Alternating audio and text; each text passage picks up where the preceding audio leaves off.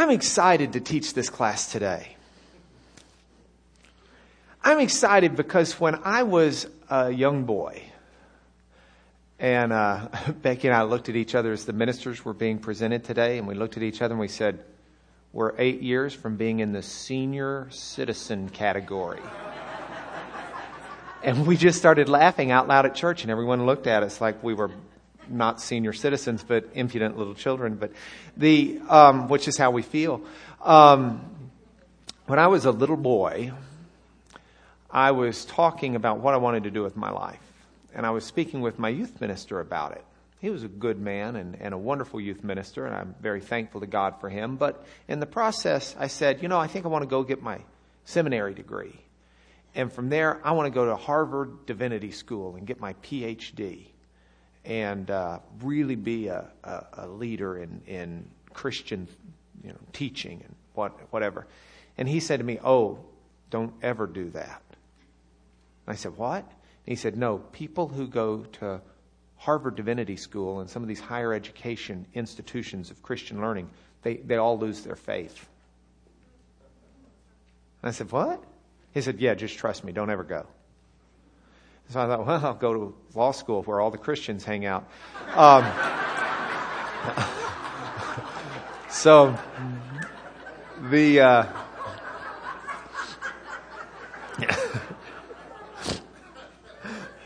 I got to tell you, yesterday afternoon I gave a, or last last night I guess, five o'clock, I gave the keynote address at a convention of lawyers in in Las Vegas.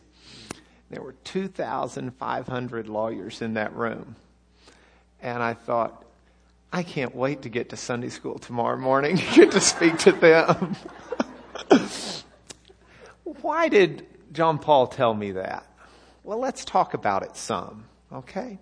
We're going to talk about this. We're going through church history. We're in the age of reason right now.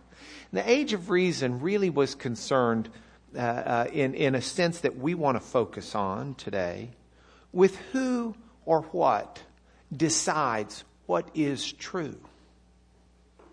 You know, we talked about it last week with Descartes and, and how he asked the question, how do I know what's real and what's not? It goes back before him. Plato asked the same question. And philosophers through the age of philosophy have all been concerned with this question, how do I know what's real and what's true?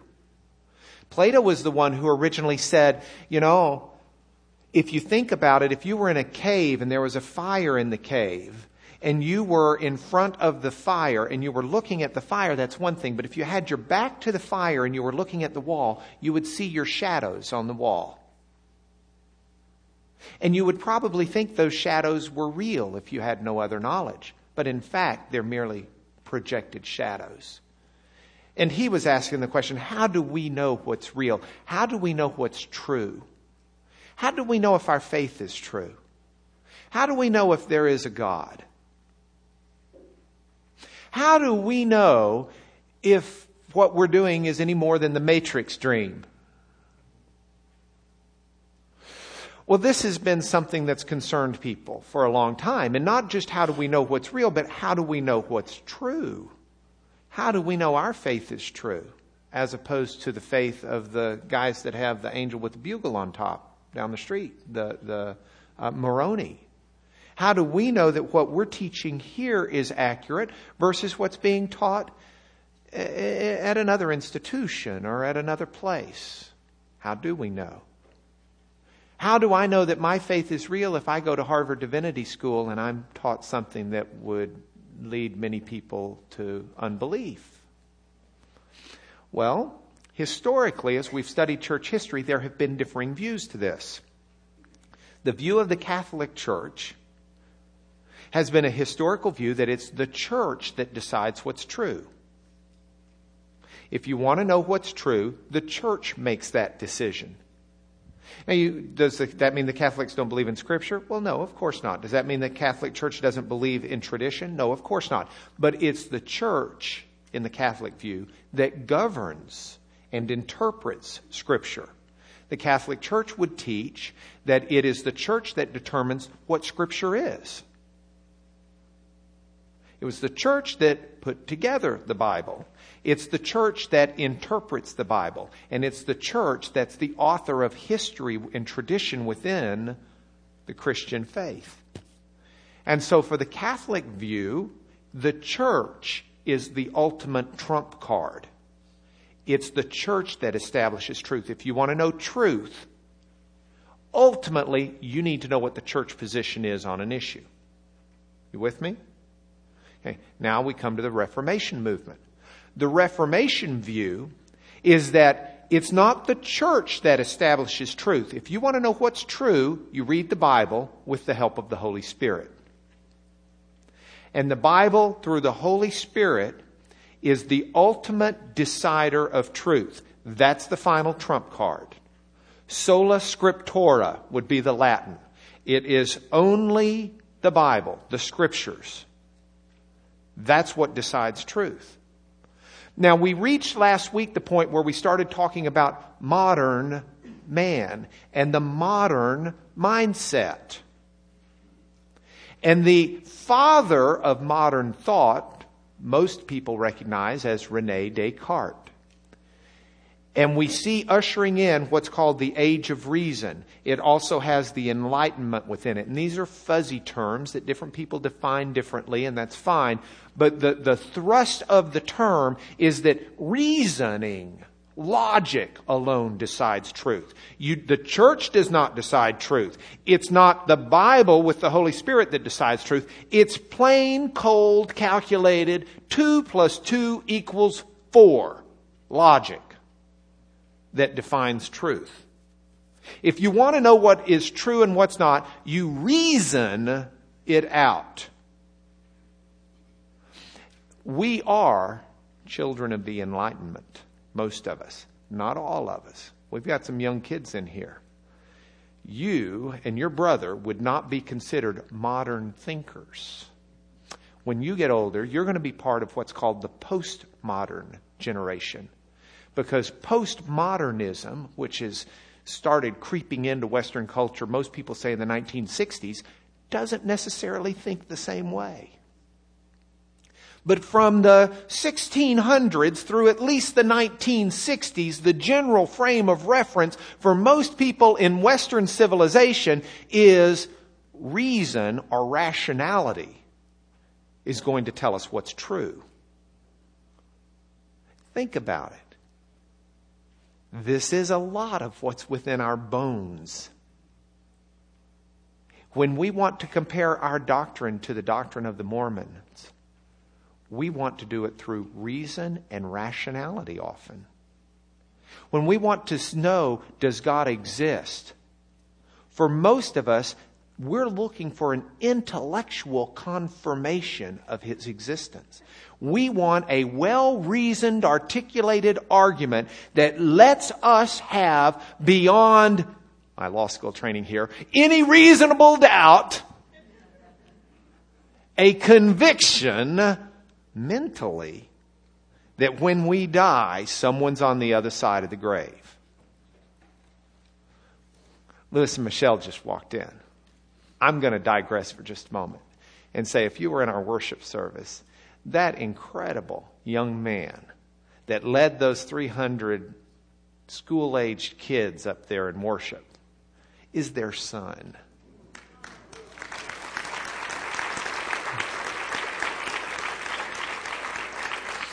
I coached Stephen in basketball starting in first grade, and I really worked on him to be able to do that.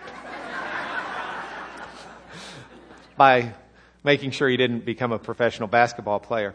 Um, I just, I mean, I was moved to the point of tears this morning seeing that talented, gifted young man up there using his gifts for the Lord. And I commend you as parents.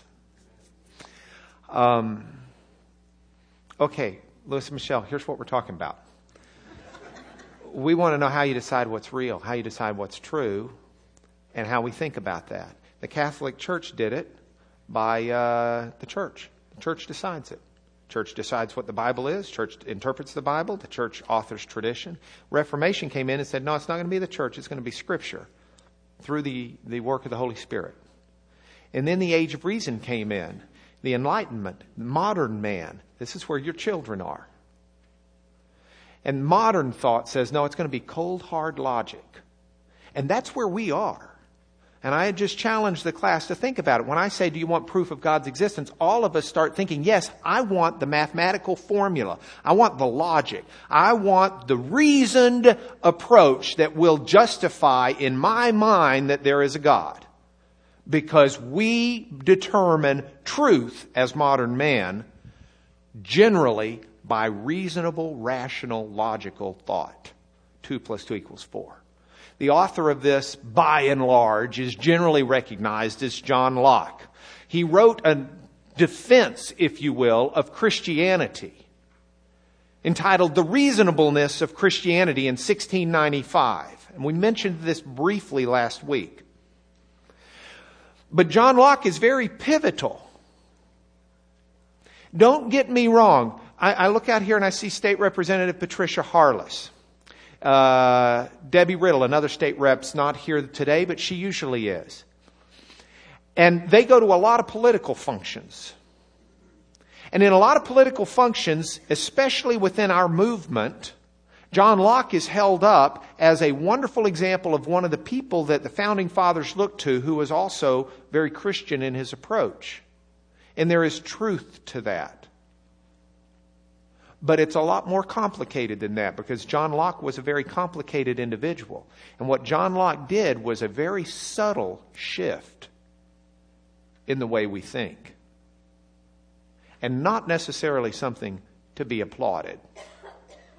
John Locke came forward and he changed Christian thought, if you will, or modern thought. Before John Locke, we studied Thomas Aquinas in this class. For Thomas Aquinas, reasoning, logic, rational thought was important, but it was a tool that was used in the hands of faith.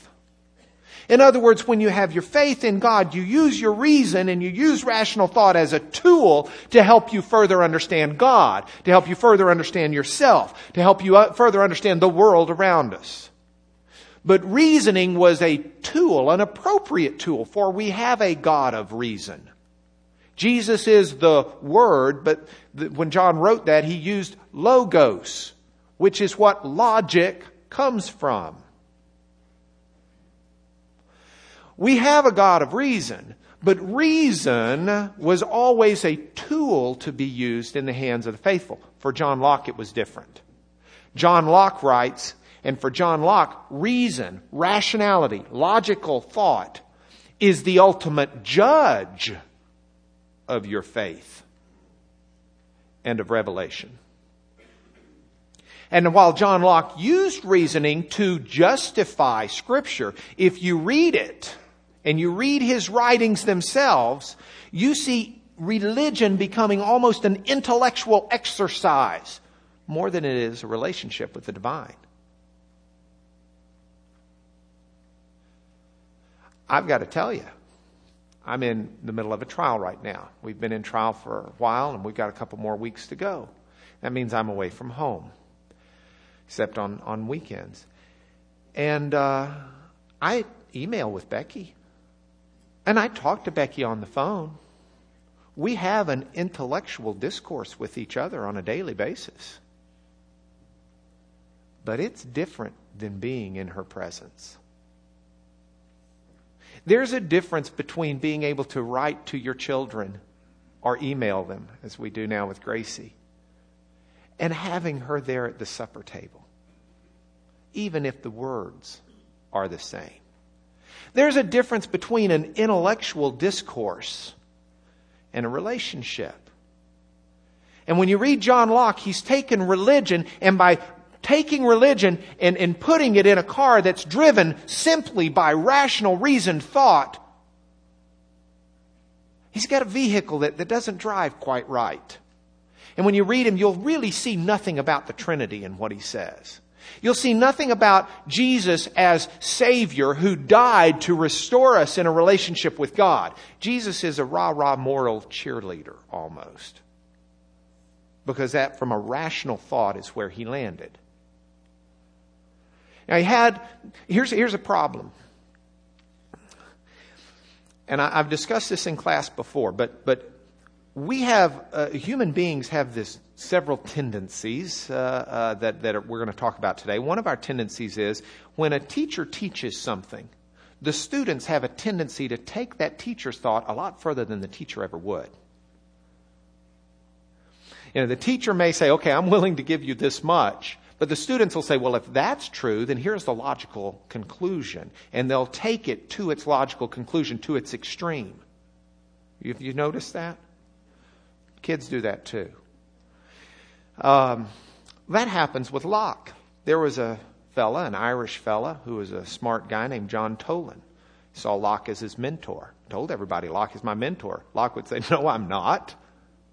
I don't like where you took me. Toland would say, Well, tough. You are my mentor. I took you where you belonged. You just weren't willing to go that far. Because you used reason and said, I'm going to use reason to determine what's true in the matters of faith and religion and scripture. And I'm going to take it to its logical conclusion. And so Toland writes a, a, a, a huge work entitled Christianity is Not Mysterious. Okay, now I got to take a time out here. Because I just want to sit here and say, okay, I'd call him doofus, but that's probably not polite. Okay, sir.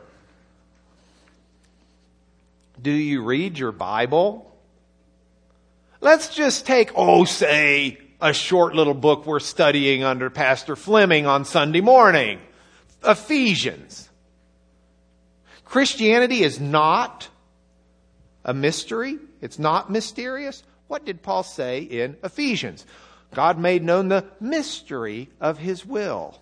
The mystery made known. The mystery of Christ. The mystery that brings together Jews and Gentiles. The mystery that was hidden in God. The profound mystery of Christ and His church. The mystery of the gospel. But this is blasphemy to the age of reason. How dare there be mystery? There can't be mystery. We can figure it out.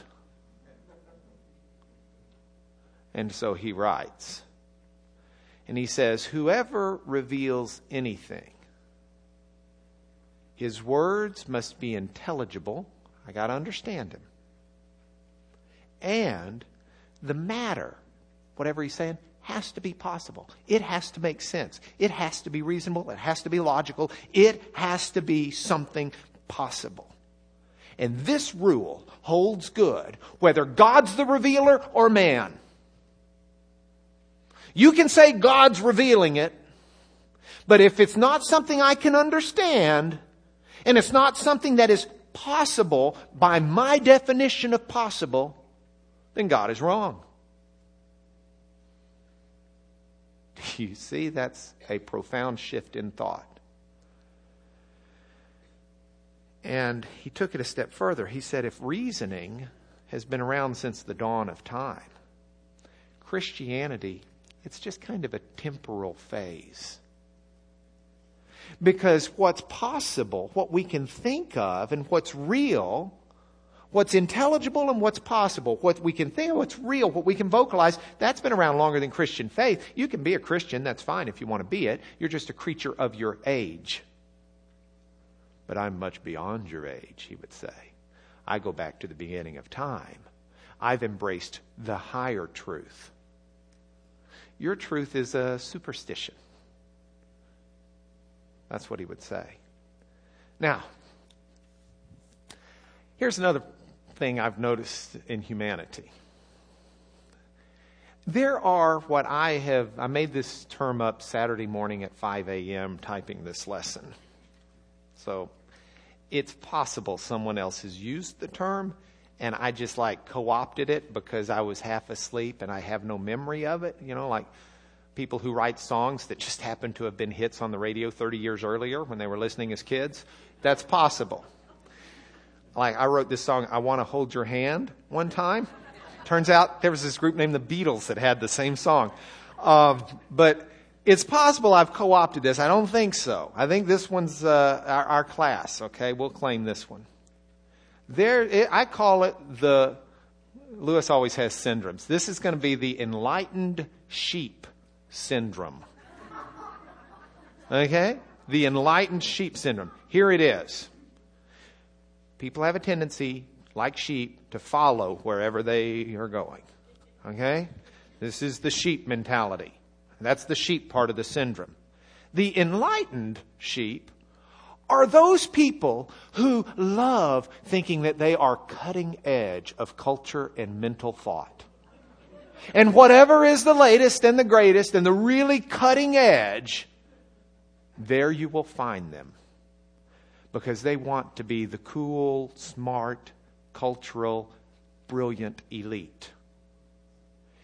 Have you noticed anybody like that? And the really hilarious irony, or pathetic irony, depending on whether you have a sense of humor at the moment, the really hilarious or pathetic irony is you had a bunch of people in England and Ireland and other places who say, Oh, we're the smart people. All the smart people are following this John Toland guy. We're going to follow him. And we'll show off to everybody how smart we are because now we're enlightened and now we know the things he knows and we're so much better and smarter and grander than Christian faith. And why I call that irony is because if Toland's saying anything useful at all, he's saying use your brain and think. And these people aren't thinking at all. They're saying, oh, we're going to use our brain and think. We'll do exactly what he tells us to. We'll go exactly where he leads us. Oh, we're just the brightest leaders in the world following him. See? All right, maybe not. But to me, that's the enlightened sheep syndrome. And we see it today. So a lot of people get together behind this and say, we're going to find a faith that's greater than Christianity. Christianity is a, a time bound little cult superstition. So let's have a church of greater good. And they build a chapel, the Essex Chapel in London, united on this idea that we can think rationally beyond the bounds of Christianity.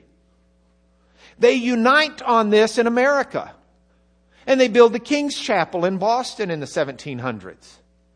They unite on this in America and they take the Harvard Divinity School with them.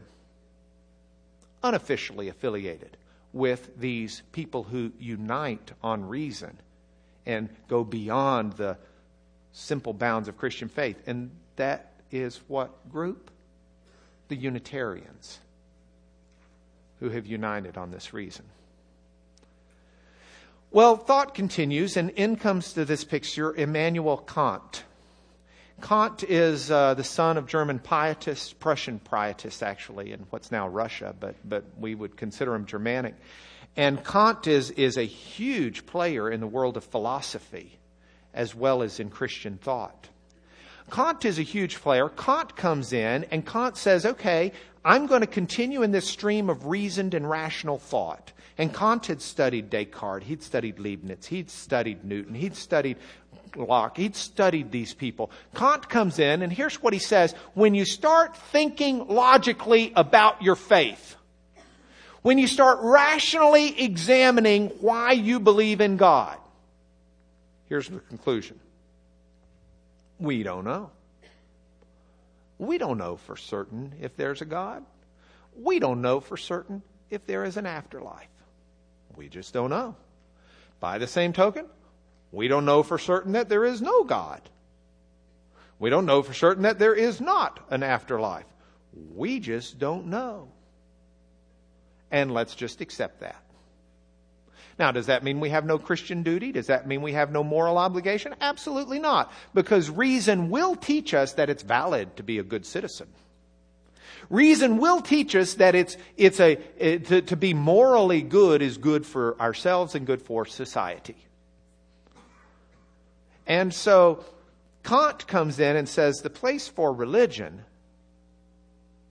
using this rational thought, the place for religion is not a place of confidence in God or not. It's a place where we together want to teach each other how to be morally good. And that's where reason exists. So under Kant comes another student, another German, the father of liberal theology, Friedrich Schleiermacher. You ought to type that name eight times in a paragraph. I was thinking, bless his heart, I'm a lawyer. I can do name changes for a $120 filing fee at the courthouse. I could have helped that boy out in 20 minutes. Frederick Schleiermacher is uh, um, studies and reads Kant, and he reads all, and he's the cutting edge, and he says that he's going to take that and apply it as a pastor would to a congregation. And here's what he comes up with. We humans have a God consciousness. It's this um, subtle little intuitive experience that we have with some God or something that's out there. And there's just something that stirs within us. There's this intuitive consciousness and that's what's there for our faith an intuitive, a God consciousness. He uses a German word that's kind of hard to translate, but it's a God conscious type thing that just exists somewhere deep in our psyche. Modern day scientists might, some modern day scientists might suggest it's even a genetic thing. So Schleiermacher says we've got this in our brain, this God consciousness, and he reinterprets the Bible from it. He reinterprets Jesus. You want to know how Jesus is the Son of God? Oh, it's not that God came down in Jesus, it's that Jesus was real plugged into his God consciousness. And so that's how he's our exemplar. That's who we try to follow. We want to be like Jesus. We want to be plugged into our God consciousness. The Bible, it's just a collection of stories of people's experiences with their God consciousness that's what it is. And that's the way he interprets the, the Christian faith. And, it, and it's almost as if he draws a line across the tablet. And he says, you can put science and the world and nature and things like that, and you can use your rationality for those. But if you want to talk about matters of faith and matters of religion, draw a line across the page and don't go rational on me. You've got nowhere to go. If you want to talk about your faith and religion, just go to your intuitive experience. By the way, the Bible, that's just a list of intuitive experiences put together by a bunch of people. This guy's like a pastor and a leading teacher in the seminaries in Europe. Okay? Now, he's changed our paradigm here. He's changed our model. Remember, we started out who decides truth? Catholic Church? It was the Catholic. Reformation comes along, it's Scripture. Age of Reason, John Locke, it's logic. And in comes Schleiermacher and says, it all depends. It all depends. If you want to talk about scientific world truth, then reason does in fact establish what's true. But if you want to talk about religious truth, it's just how do you feel about it? It's intuitive experience. It's your God consciousness. Give everybody their own break. You, you walk your road, I'll walk mine. This is the age of liberal theology. That's where the label comes from. This is considered in theological circles, this is, quote, liberalism. That's the accepted label. You think whatever you want to think, that's your God consciousness, and that's where it's leading you. I'll think what I want to think. Don't try to reason with me about it. Reasoning belongs in the world of science, not in the world of faith. You follow me? If you do want to use reason and you do want to apply it to the Bible like some do, then it becomes a scientific study. Dale emailed me last night and said you left out Wellhausen, or Wellhausen, I guess he'd pronounce it. So let's apply it here. It's not in your handout, but Julius Wellhausen. Julius Wellhausen is a German, uh, German Bible professor, if you will. And uh, he teaches. And he says, I'll use reason. That didn't work, did it? Do I want to go to, I'm on six. I want to go to seven, don't I? Oh, yeah. He says, I'm going to use reasoning, and I'm going to use reasoning and logic on Bible matters, not real matters of faith and a relationship with God, but on studying the Bible. So, for example, if you take your Bibles, um, and you look at Genesis, he says it's very apparent from looking at the first five books of the Bible, the Pentateuch, that, uh, first of all, Moses did not write these. David Hume had already put a big fuss on that. He says uh, it's clear that this was written by a number of different people, and four different sources or histories were put together, probably by Ezra. And, and they have been put together and called the five books of Moses. But this comes from four different sources. So, for example, when you look at Genesis, Genesis 1 and Genesis 2, according to Wellhausen, are two different traditions of creation. Neither to be counted as true historically, but two different accounts. One he calls the Elohistic tradition, one the Yahwistic, or uh, J is, is the, the initials. And he says J E P D. These are the four sources. J is what they call the Yahwist source. And these are people who called God Yahweh. And so you'll find references to Yahweh in the first five books of Moses, and those references to Yahweh had to be from one particular tradition. And then there's another word for God that's used in the Old Testament in those five books, Elohim. That's what's used in uh, Genesis 1. So that comes from a whole different tradition. And then there's this part that, that seems very concerned with the priests and the high priest and the Levites because they get a lot of talk in some of the books of, of Moses. So that must come from a whole different tradition, the priestly tradition. And then there's this other tradition that we're just going to call the Deuteronomic tradition because it seems more concerned with law. That must have been the lawyer's tradition. So there are these four different traditions out floating around, and then Ezra comes around uh, six, seven hundred years before Christ and, and, and takes them and puts them all together into a Bible. You're thinking, well, that sounds kind of goofy. Okay? That was the leading academic thought. Until about the 1960s, people started thinking for themselves instead of being enlightened sheep at schools and realizing that, you know, it really doesn't make sense. One guy took the same principles and applied it to three of Shakespeare's plays and decided that there were 72 authors of Shakespeare, and that Shakespeare just put them all together because it's so fuzzy. And so, and, and, and a lot of leading scholars today dispute that approach. But that's how reason was being used. Reason's being used, if it's being used at all in religion, to dispel and discount the accuracy of the Bible. That was higher education. Now, there's a reaction to this liberalism that takes place in Christian thought. And to follow this through, we need to look at the reaction. There's a, what's called a neo Orthodox reaction and what's called a conservative reaction.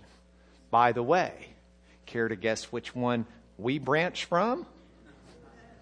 On the nose. Um, the neo Orthodox reaction. And, and let me tell you some, one of the reasons this is important.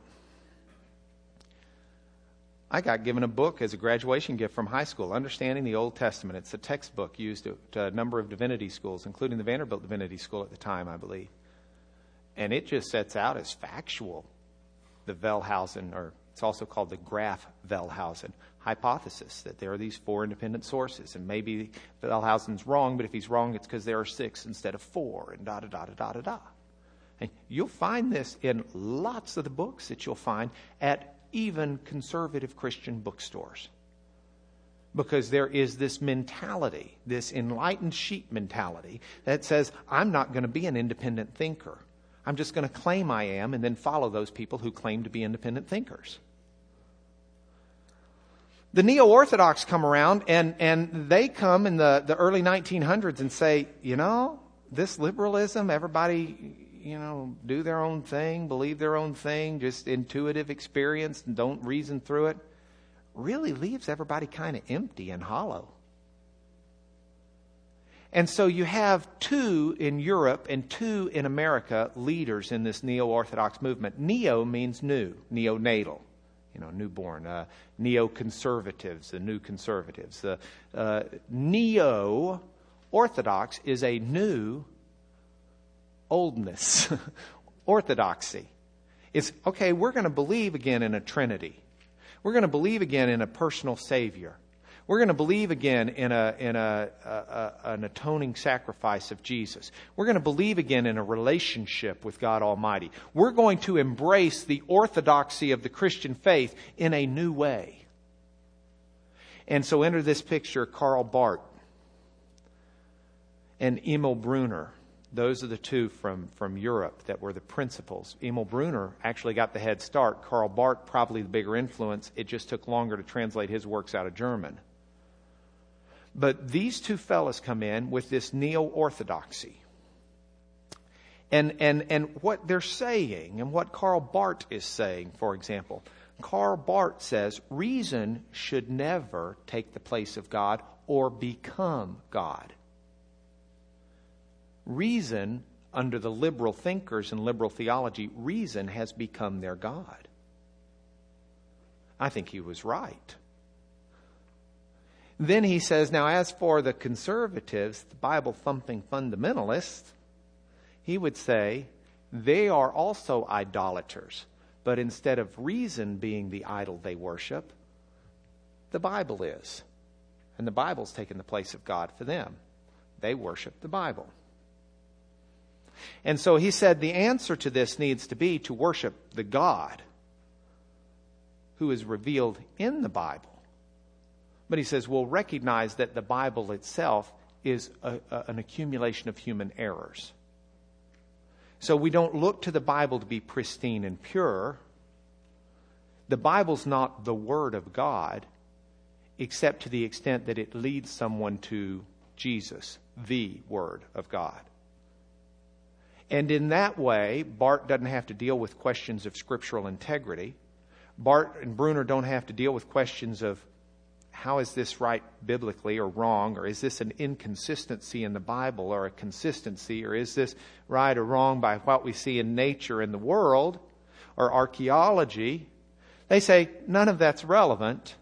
What's relevant here is it's a collection of stories that teach us about Jesus and yet embrace fully the Orthodox position. It teaches us about the Trinity, even though it doesn't use those words. It teaches us that Jesus came, He was God incarnate, He died, was on the third day resurrected, and ascended unto heaven. Those are the, the Christ centered elements.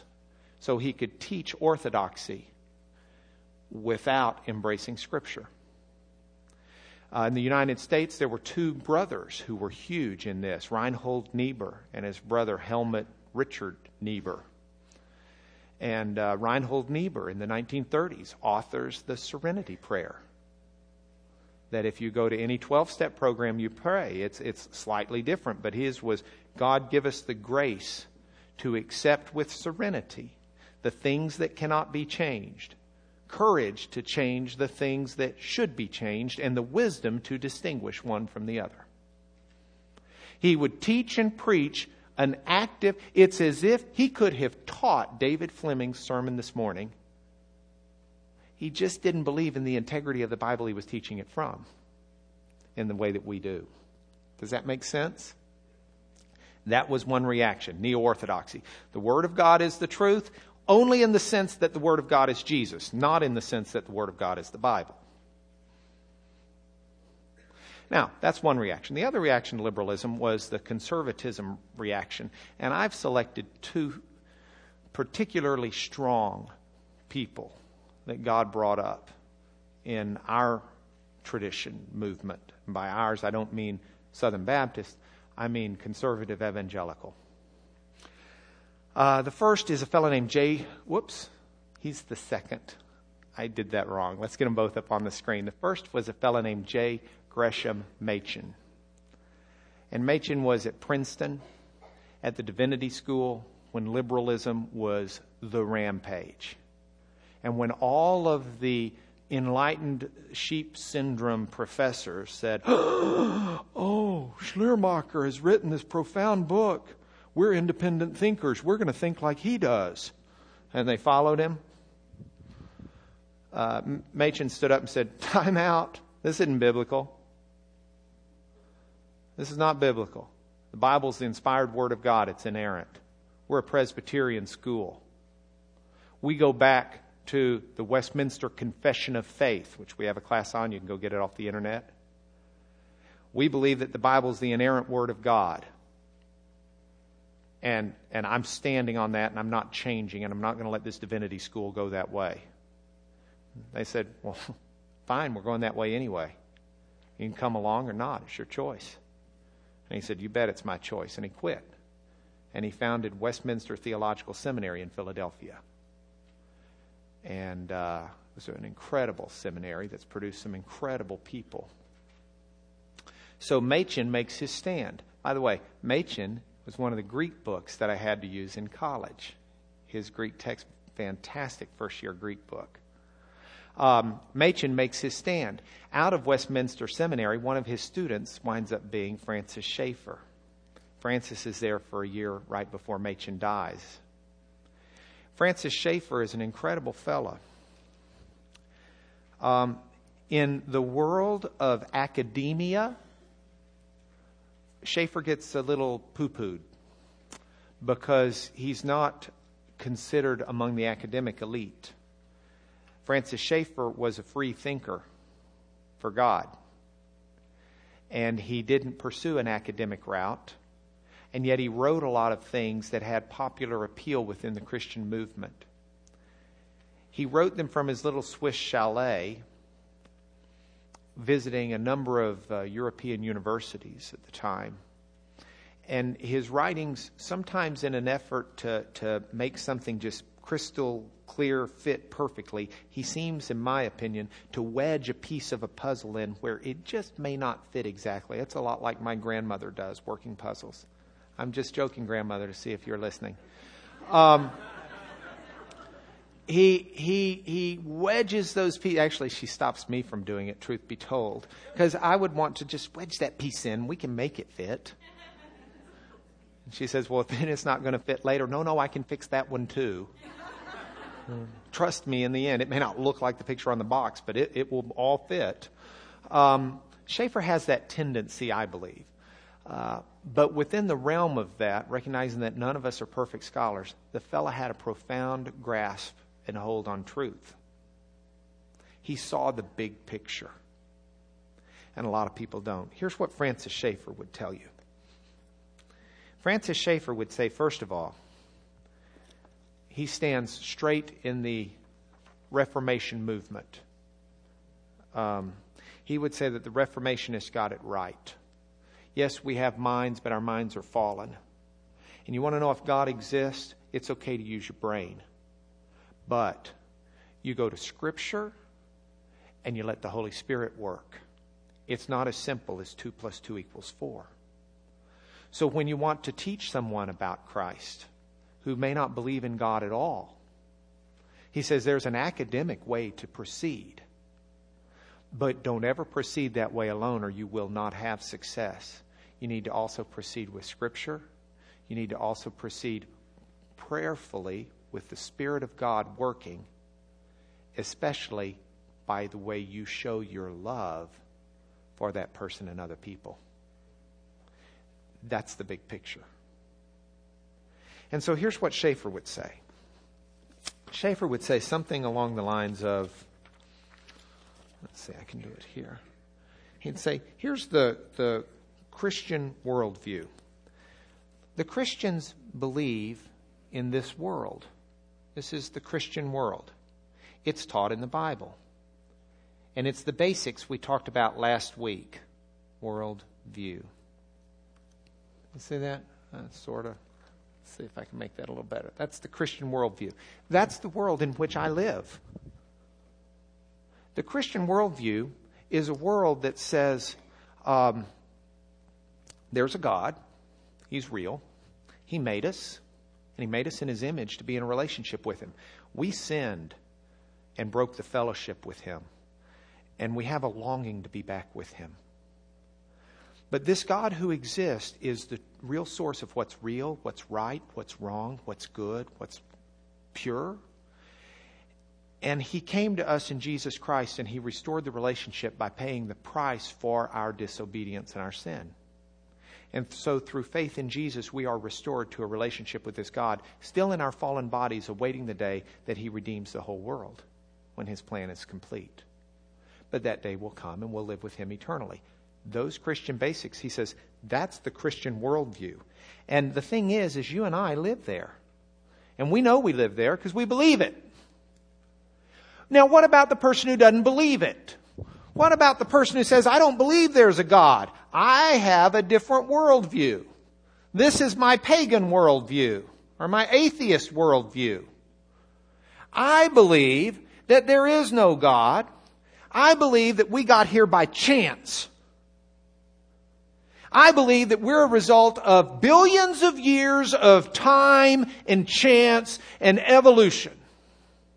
And we just happen to be here. There is no God who made us. There is no God who defines right and wrong. We're all stuck here on a dirt clod in outer space, doing the best we can for the days we've got.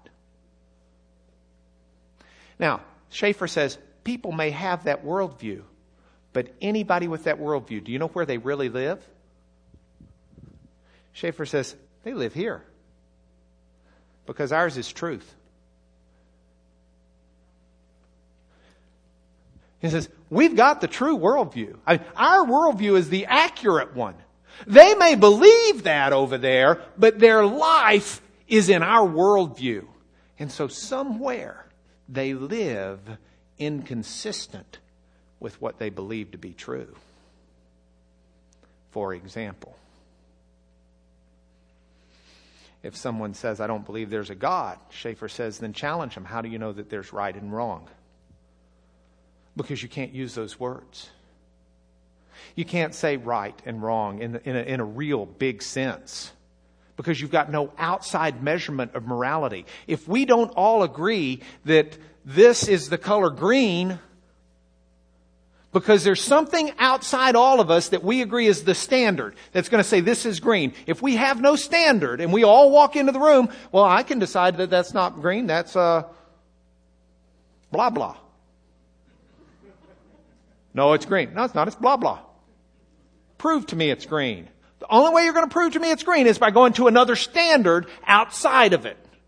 He says the only way ultimately anybody's got right and wrong and can use value words like that is a standard outside of the world. We've got one. God. That's wrong. What do you mean? It's ungodly. Let me show you who God is. Don't come to me and use those words if you don't have a God.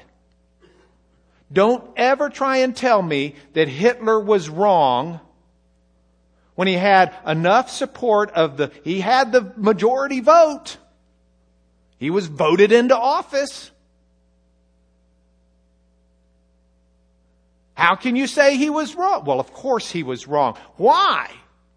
Because every moral fiber in you that shouts he's wrong doesn't live in that pagan worldview. That's proof you live in a Christian worldview. Your life is inconsistent with your thoughts the only consistent worldview you will find that makes sense of who we are and how we live and how we feel. Our shortcomings, our failures, our drive to do better, our desires for our children.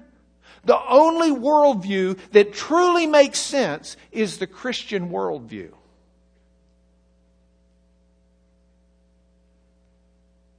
Schaeffer doesn't say that you sit there with most people and you bring them to faith by a logical recounting of evolution versus creation. He says, no. You look at what this is called presuppositional apologetics. What do you, you know, what are you supposing before you ever start any discussion? What do you live on? What's your worldview? How, what turns your compass and points it north? You figure that out.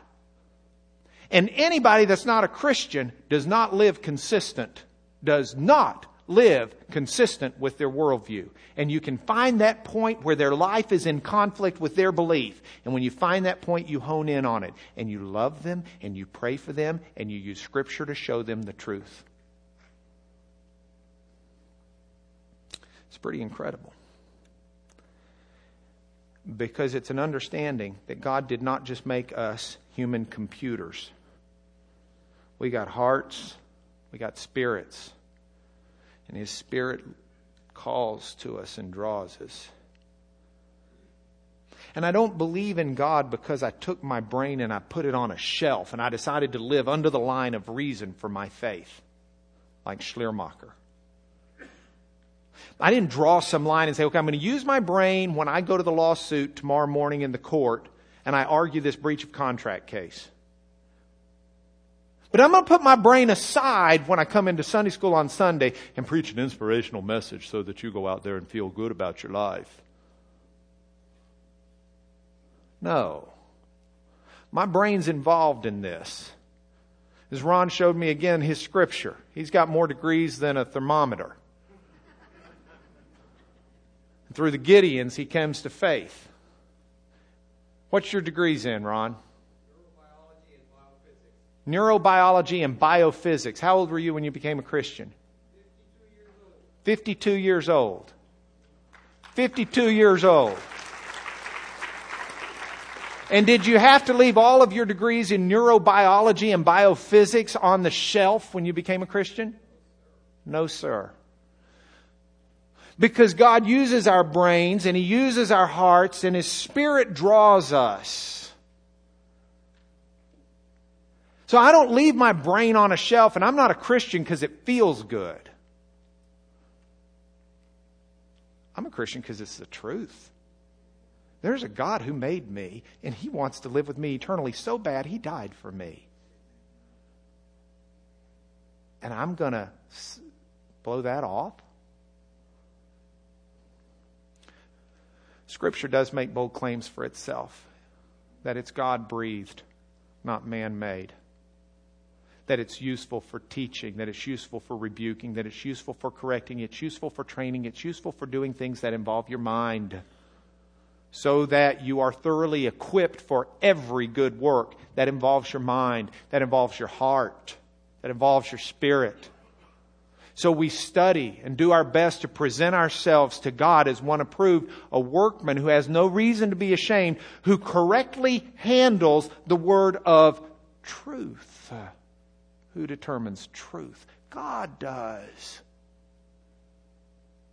That's the answer. Are the Catholics right? Well, to an extent. The church can correctly handle the Word of God and help us understand truth. Are the Protestants right? Yes. Reformation movement, Scripture, but we must be careful not to exalt Scripture. We don't worship the Bible. We worship who the Bible points to, but the Bible itself is a word of truth from God. So when we see these snippets of truth in various different places, we vet what we hear. We measure it by God's word. We measure it by God's spirit. We look to see who's doing the writing or who's doing the speaking or who's doing the teaching. Anybody gets upset with David Fleming's sermon? Then I would suggest, first of all, you get on your knees and you thank God that you know where He's coming from because His heart's in the right place. Whether, I'm telling you, as someone who stands up in front of people, it doesn't always come out the way you want it to. Please cut him or anybody who's teaching you some slack if they don't always get it just right the way you want it. We're doing the best we can. But I'm here to tell you, you be thankful for the worldview. You be thankful and you look with spiritual discernment on what's going on. You want to see to it, Colossians 2 8, that no one takes you captive through hollow and deceptive philosophy, which depends on human tradition. Hey, I'm going to be an independent thinker and follow the guy in front of me. Rather than on the Christ. And finally, these current thoughts, if you've noticed anything since the Gnostics had the real claim on truth in the 100s, and we go through every century and someone's got some new avant garde claim of figuring out God and truth. And you want to know the only thing that stayed consistent? Jesus Christ, and Orthodox truth. Pray with me. Father, thank you for the honor of teaching this class, and, and I pray that you will help me correctly handle the, the word and, and, and, and that your spirit will get beyond what I do and what I say to convict people, not just of, of a need for you intellectually, Lord, but a need for you personally. Convict people of a need to link back into their Creator who loves them, calls to them, and died for them